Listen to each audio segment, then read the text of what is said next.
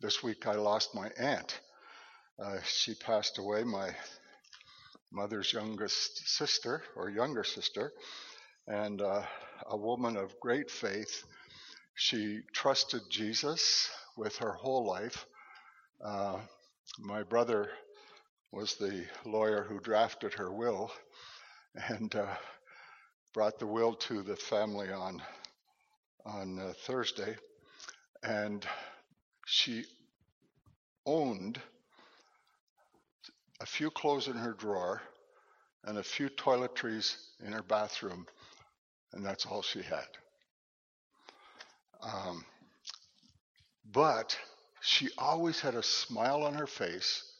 She loved Jesus. And I'll tell you what, when it's all said and done, that's what matters. Amen? Right. Okay. Uh, also, just want to acknowledge the help we've been getting for the the uh, painting.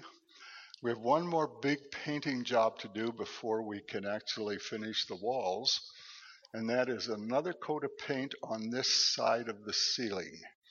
We need somebody or a few people who don't mind holding a 20 foot paint roller and keeping their head twisted like this and going back and forth.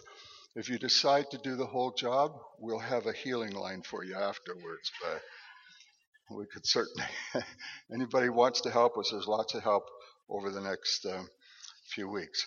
In your bulletin, there's this special offering envelope for uh, Martin Lamb, and in uh, in, in the printed part of the bulletin, there's some of the needs. And I asked Martin if he would share some of his needs.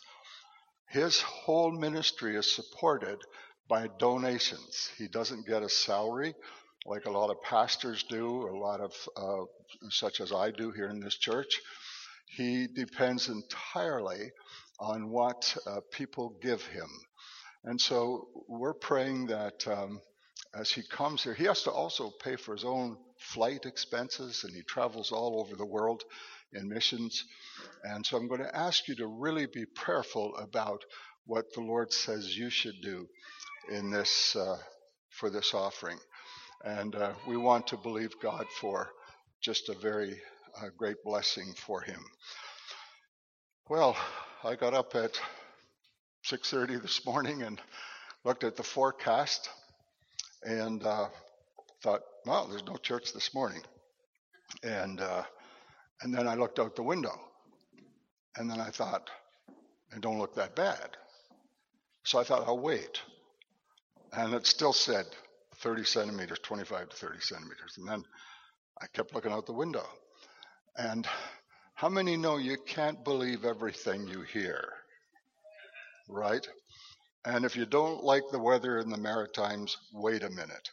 Um, anyway, that was supposed to be funny. Um, anyway, that's a joke that a person from Ontario should not tell, right? But actually, I'm more a Maritimer than I am one of those people from up away. Uh, for those of you who are up away, a secret society meeting will be taking place tomorrow night. And uh, uh, um, it's uh, such a nice, it's turned out nice. It's supposed to apparently start to snow again this afternoon, so just, just watch uh, for the uh, Bible study as to whether it'll take place or not. Uh, Greg knows who you are, and he'll probably call you if it's not good. Acts chapter 1. And if you have a Bible, or Bible app and would like to follow with this text, that will be that will be great. Do you like the color, by the way? How many like it? Uh, how, many, how many don't like it? Okay, I'm respond. Gary, well, we'll meet outside afterwards. Um, yes. Well, since everybody but Gary liked it, I could risk that I'm responsible for it. If it had been the other way, then, well, I had nothing to do with it. Okay. In my former book, Theophilus, I wrote about all that Jesus began to do and teach until the day he was taken up into heaven. So, in my former book, the author of the book of Acts is Luke. And the former book that he wrote was the Gospel of Luke. And the person to whom it was addressed is a man by the name of Theophilus, who was a Roman official. He wasn't a Jew, he was a Gentile. And that holds huge significance. And I wrote about all the things that Jesus began to do and to teach. Now, people were inquiring about who this Jesus is. And uh, all the things that they had heard about him, and many people had seen him, but Theophilus apparently hadn't met Jesus in person. But he knew that Luke had. And so he, he wrote to Luke and he said, Can you tell me? I don't know if he wrote or if it was actual, actually a verbal communication. Can you tell me about this Jesus? And so we have the book of Luke, the Gospel of Luke. And the Gospel of Luke is filled with stories and uh, accounts of how Jesus emphasized his ministry to the poor to the outcast, and to women. He was raised in a society and a at a time whenever women were put down, where men were dominant.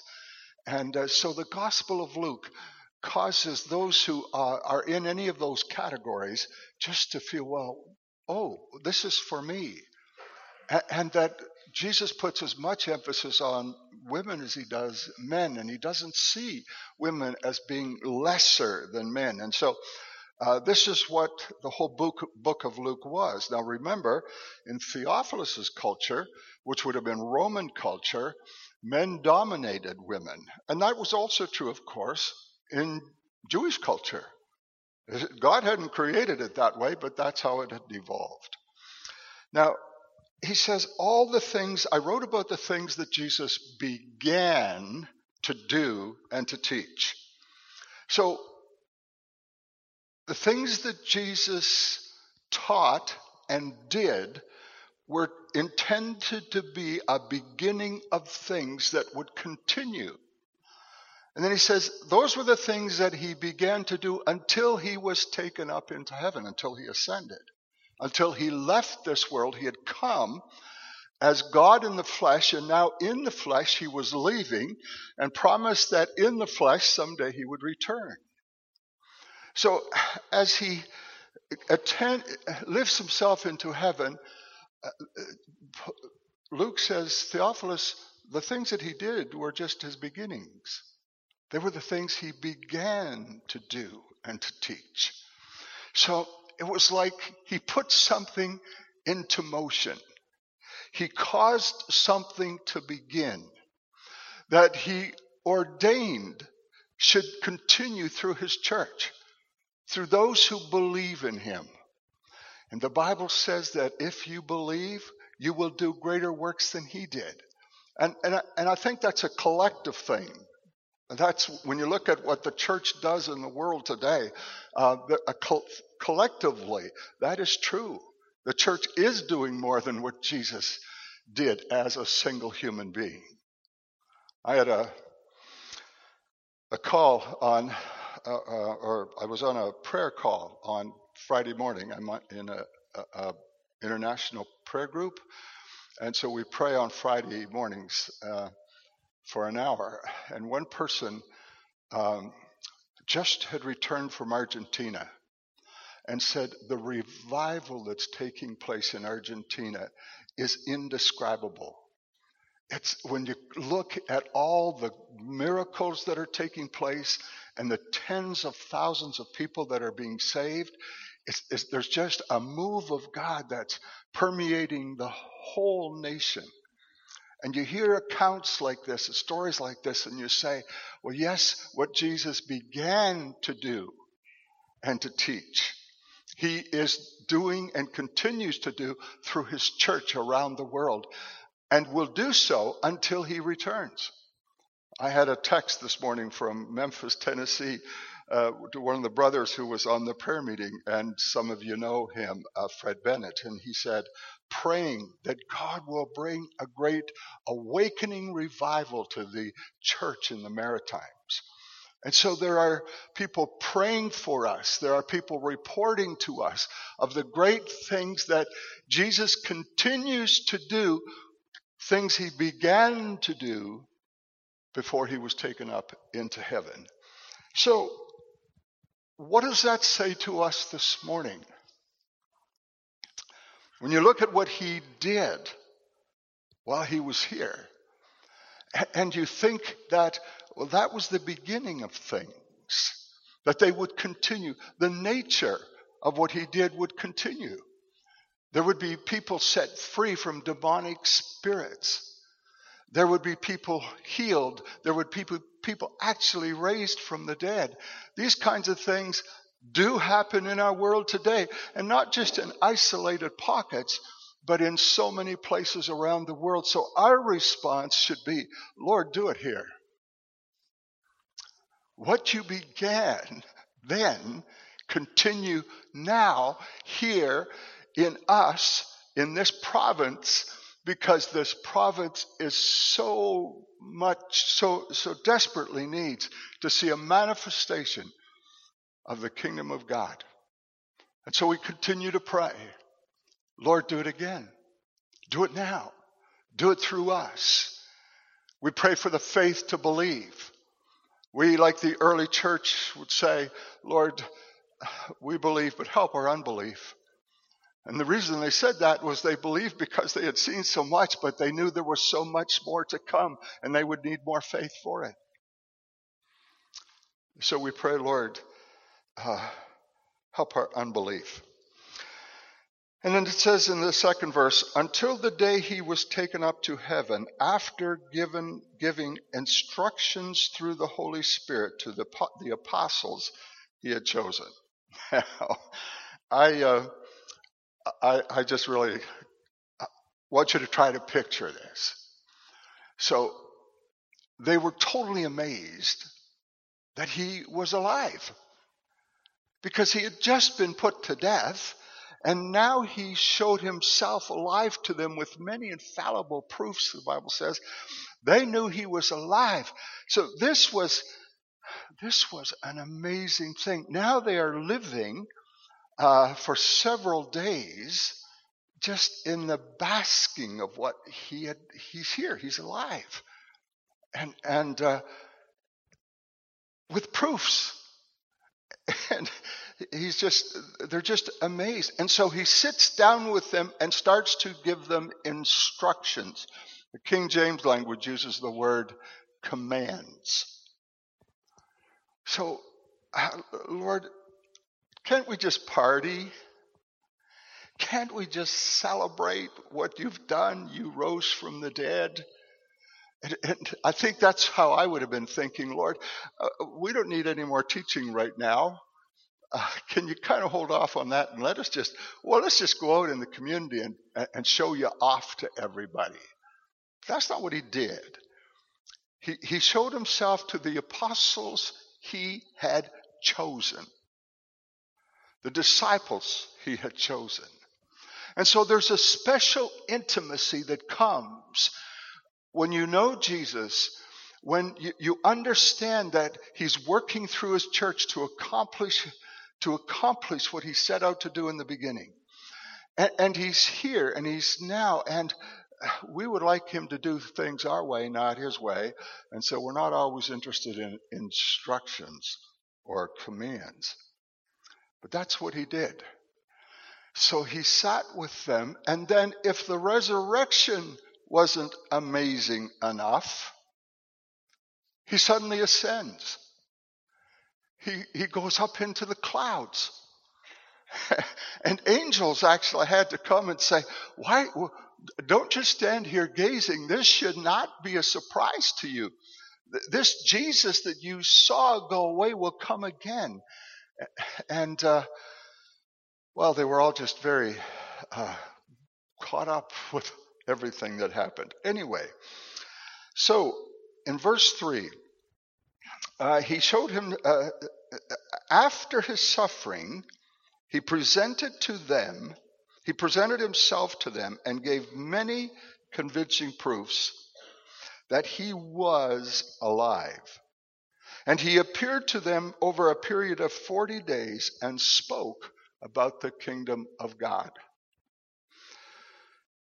Many proofs that could not be refuted, many infallible proofs, things that they saw with their own eyes, they heard with their own ears, they touched with their own hands. They, you could not deny what had taken place had you been there and been one of them. Infallible proofs. So there is a sense in which we need that. We need to have that certainty about our faith. And it won't come to us in the same way that it came to them, where Jesus appeared to them physically and literally and ascended into heaven physically and literally. But the infallible proofs are necessary for us. Now, within each of us, there's an inner skeptic, uh, a doubt, something to doubt. Uh, Amanda told me this morning that uh, Roman, how old is Roman? Eight years old. He wants to have a theological discussion with me. And I thought, wow, that's cool. I'm looking forward to that. Because the questions in the mind of a child are often the questions that are in the minds of adults. We, we don't always understand things. What, why do things happen the way they do? Uh, one of the uh, one of our teenagers uh, asked the question. I just learned this this morning. Well, things were so perfect in the garden when God communicated with Adam and Eve, and someday they'll be so perfect in the future. What in the world happened in between? Well, I don't know if that was her exact words, but that that was the essence of the question. Why it's so good then, and it'll be so good th- there, but it'll be so good then. But why is it like it is today? And those are important questions, vitally important questions. And so, what went wrong? Well, we know the answer to that, and that was the, the choices that we as humans have made. To leave the wonderful covenantal relationship that we had with God and to choose our own path. And that's why Jesus came. That's why he died. That's why he shows himself with infallible proofs. How does he do that today? Well, there's miracles that take place, yes. There are things that happen that are very convincing. There are arguments made by theologians, by people who are apologists, who are able to uh, put make explanations about uh, the existence of God, and all of those are are proofs. But the, that inner assurance, that infallible proof, still happens today, and we'll get to that in just a moment he appeared to them for 40 days and spoke about the kingdom of God. And here's the message of the gospel. Here's the wonderful reality of what God is doing in the world today, what he continues to do, what he started to do when he was here and alive on the planet, and what he continues to do. He talks to us about the kingdom of God. And he gives instructions or commands concerning it. And he based, bases it upon the evidence of his resurrection. Well, the kingdom of God. Jesus said it's not a place, literally, on this earth. Uh, you, you some people say it's here, it's there, and Jesus said, no, it's, it's not, it doesn't have a physical location per se.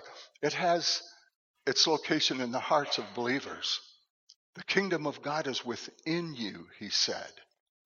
And so that means the dynamics of the life of Jesus have been deposited in us. And for all of us are waiting to be expressed in a full manifestation of the things that Jesus began to do uh, and to teach. And so, where do we look for the kingdom of God? well, you come to Jesus, and then you start to realize that within your life, some of the questions, the doubts, the bondages, the sins, the fears, they start to get answered. And you find yourself overcoming, and you start to find, you find yourself becoming a witness. A witness is not something that you do, a witness is, is someone you are. And so there's a transformation. When people see you, they see something different. They see the glory of Jesus. The kingdom of this world compared to the or the kingdoms of this world compared to the kingdom of God. He taught about the kingdom of God. We've seen just in the last few weeks how fickle the world can be and how the constructs, whether they be political or economical or social or um, just the whole lifestyles of people in the world, how they can be so very easily shaken. The coronavirus, which now is, uh, they don't say it's a pandemic yet, but it's on the increase. I believe over 80,000 cases have been reported. And there's deaths that are happening at a, an alarming rate, not at the same percentage as they did with SARS, but still, a lot of people are dying through coronas. And there's a great fear about that. And so, in places like Italy, where there's been a real outbreak, and where they are as crazy or probably crazier about soccer as we are about hockey in this country. And uh, now the stadiums are closed no more soccer until this thing is arrested. And then you see the markets, the financial markets. The, the, the New York Stock Exchange plummeted over 3,000 points in these last few days. And so we see that how these tiny little microbes, these little vi- these viruses, how they can so affect the kingdoms of this world, the systems of this world, and how fickle they really are, and how they can cause people to be in such great fear.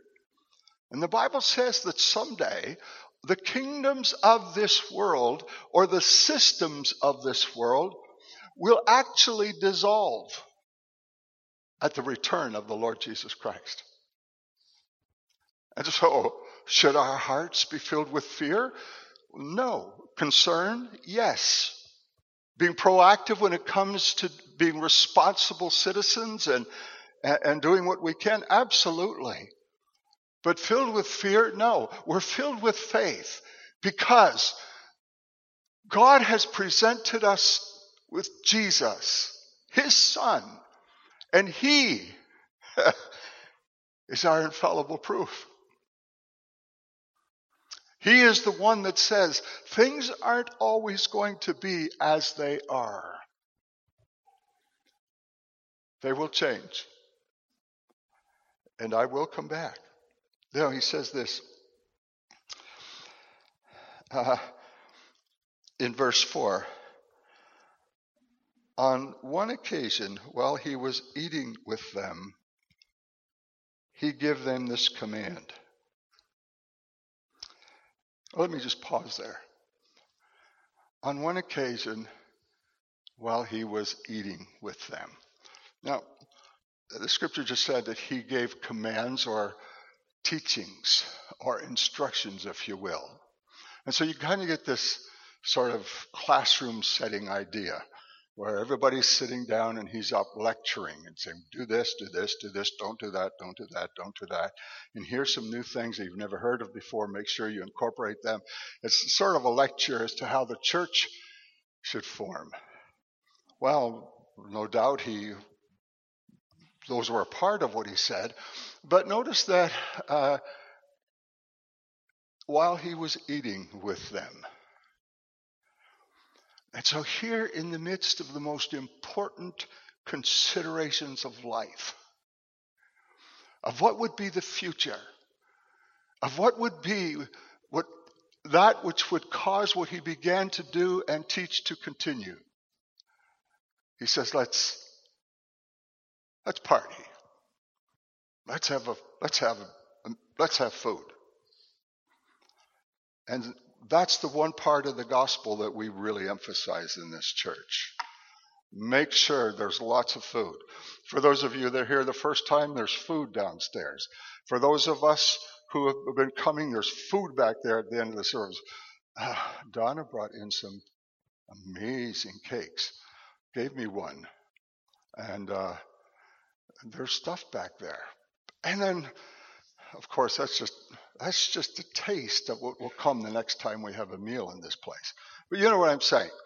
And it's not just here in church, but the fellowship around food is a vital thing because there we're commu- communicating and communing with what is essential for natural life. And in that process, because we are believers and because we come together in the name of Jesus, that which is natural soon translate into the, translates into that which is spiritual. And it's often around a meal or even a cup of coffee and a Timbit at Tim Hortons as somebody's sharing their faith that something connects within the human heart. There's this whole thing about food, and Jesus constantly ate. He sat and he ate with people who were drunkards, prostitutes. And everybody said, if he really was the Messiah, he wouldn't be doing these things. but what they missed was, it's because he was the Messiah, he was doing these things. And so the whole purpose of fellowship, of food, has a, is essential. Jesus made it essential, and so we, t- we ought to as well. And he says, while he was doing this, he gave them this command Do not leave Jerusalem, but wait for the gift that my father promised while you have heard me speak about him. For John baptized you with water, but in a few days you will be baptized with the Holy Spirit. All right. Okay. Okay, we, we, we know you died. We know you rose. Um, later, they would remember what he said after he ascended. They saw this, and yet there was something more. Something more. And, folks, it's in the something more where the infallible proofs become personal to you, where the revelation of who Jesus is becomes very real to you. It's not just some mental assent to some dogma or creed or some what what a church preaches, but no, it's more than that. It's it's an actual personal encounter with the Holy Spirit who the Father promised the Son and promised the church that he would send, and he's here today. So the power of proof is here. The power of anointing is present wherever the Holy Spirit is present. The power of what he wants you to experience and know and enjoy that transcends anything you can find in this world any popular acclaim, any amount of riches, any amount of anything that is just of this world. Uh, there's something more. And in the progression from his death to his resurrection to his ascension to the coming of the Holy Spirit, there, there was a, they, they were like stair steps. Each taking of the, the, the believers higher and higher, the followers of Christ higher and higher until it culminated in the descent of Holy Spirit who filled them. And on the day that he came, their own languages failed them in expressing the, their praise to God. And the Bible says that they spoke with other tongues and languages they had not learned. And in doing so, they were declaring the praises of God. Does that still happen? Yes, of course it does. And all around the world, one of the things that characterizes the great revival, such as that is in Argentina right now, is the endowment and the endowment of the Holy Spirit on the hearts and the lives of those who are being converted and upon the church. The power of the Holy Spirit uh, filling people, anointing people, changing people, uh, and yes, speaking in tongues and prophesying and working the miracles of God. And you don't have to be a believer, uh, you know, with a 30, 40, 50 year history of serving Jesus. The day that he fills your heart with his presence is the day that what he began to do and teach, he carries on through you. Wow. Ah. I thought we'd be sitting home not having church. And here we are having church. And someday we'll wake up in the morning, maybe, or might be at night. We'll go to bed at night and we'll say, Well, we thought that tomorrow would be this or that. But instead, that will be the day when Jesus comes back. We never know what a day will bring forth.